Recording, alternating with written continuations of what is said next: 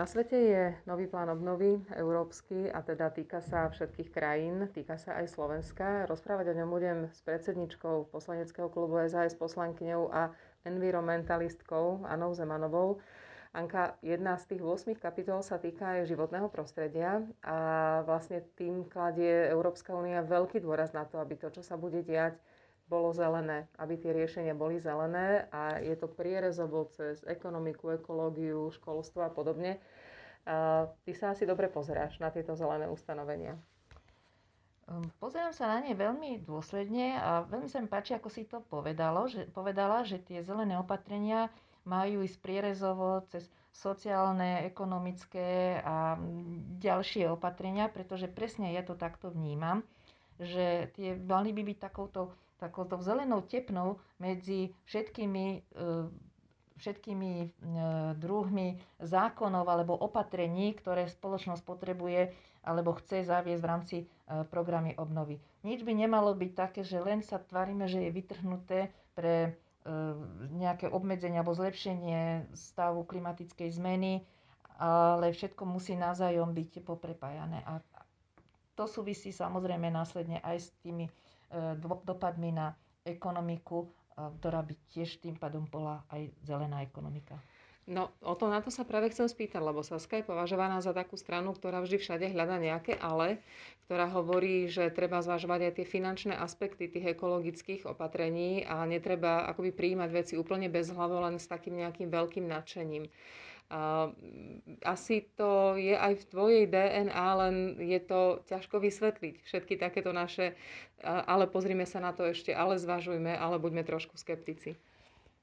Neviem, ja to necítim tak, že ale, že hľadať nejaké výhovorky, ale myslím si, že naozaj treba používať e, zdravý rozum. Treba sa najmä v tých, e, alebo politici by sa mali e, vyhýbať nejakým veľkým gestám, ktoré dnes sme svedkami toho, ako sa zbierajú podpisy a ľudia veľmi ochotne dávajú svoj podpis pod výzvu, že klíma ťa potrebuje, kde je snaha o vyhlásenie nejakej klimatickej kríze alebo stavu klimatickej núdze. E, myslím si, že aj keď tí autori tejto iniciatívy hovoria, že je to vlastne nejaká deklaratívne pomenovanie, ja si myslím, že aj takéto dekl- musíme byť opatrní pri takýchto deklaráciách, pretože tie následne e, spôsobujú, že, že prestaneme používať rozum a budeme podliehať príliš veľkým emóciám.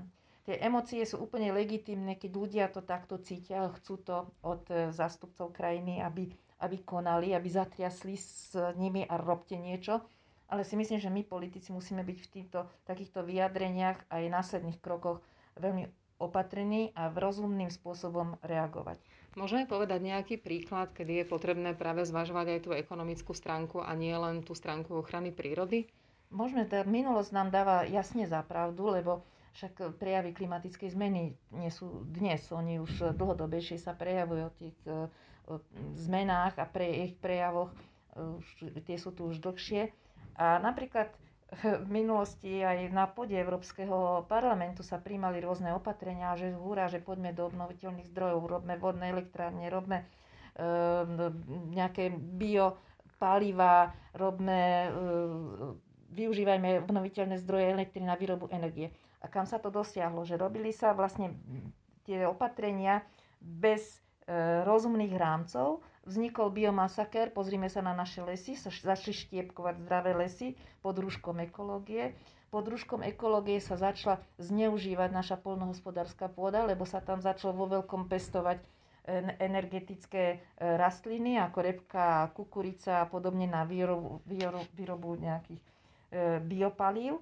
A takisto aj e, pri ďalších zdrojoch, napríklad tej veternej energie, že keď sa pozrieme von z balkóna na Rakúsko a vidíme tam e, ten veterný park, ktorý minimálne robí ohromný vizuálny smog, tak e, bez nejakých takých rozumných rámcov e, môžeme napáchať aj viacej škôd. A pripomeniem ešte ďalšiu, napríklad výroba, akože výroba energie z obnoviteľných zdrojov, napríklad z vody. pozrime sa, aký dopad to má na rieku Hron. Uh-huh. Čiže zase bez nejakých e, takých rozumných rámcov si devastujeme našu krajinu. A tomu sa chcem vyhnúť. Tam je to ale, že poďme robiť opatrenia. Tie musia byť rozumné, musia byť premyslené a no, snahou dosiahnuť výsledok.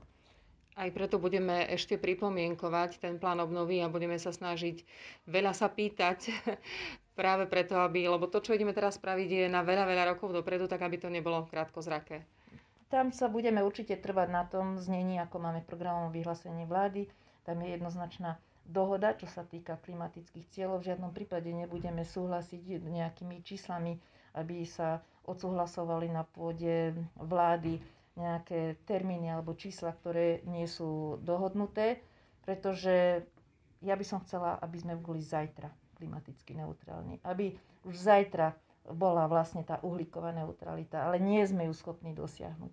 Čiže robme nie deklarácie, ale radšej robme konkrétne kroky tak, aby sa, sme sa naučili s klimatickou zmenou žiť, aby sme adaptovali našu krajinu, našu celú spoločnosť na tú klimatickú zmenu, ktorej sme, e, ktorej sme svetkami, aby sme minimalizovali vplyv človeka do tej miery, do ktorej vieme ho únosne e, vlastne zapojiť, aby sa minimalizoval ten tam, kde vieme robiť opatrenia napríklad v doprave alebo pri tých e, emisiách z najväčších znečisťovateľov. Robme ich v rámci dohodnutých opatrení v rámci Európskej únie, tak aby sme nepoškodzovali našich e, podnikateľov, aby sme nepoškodzovali potom aj našich spotrebiteľov a ľudí, ktorí následne by sa dostali len na hranicu chudoby. Určite sa k tejto téme ešte vrátime. Ďakujem veľmi pekne. A ja ďakujem.